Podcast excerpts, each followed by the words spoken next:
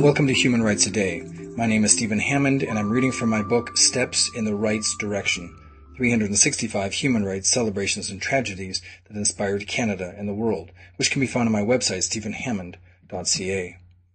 On September 23, 1992, Manon Rhéaume became the first woman to play for the NHL.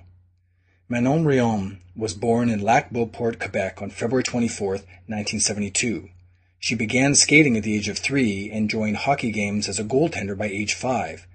So it may not have seemed a big deal to her when on September 23, 1992, she goaltended for the NHL's Tampa Bay Lightning team in a preseason game against the St. Louis Blues.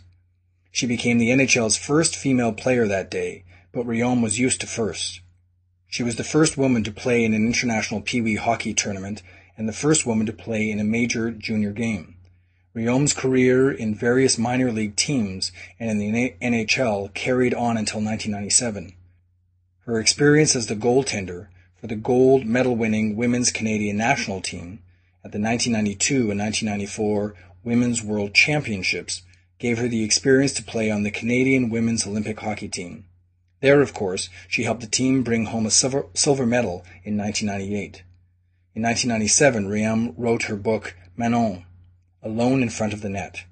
That was September 23rd, 1992. If you'd like to hear a human rights story each day, be sure to click on the subscribe button and I'll tell you another story tomorrow.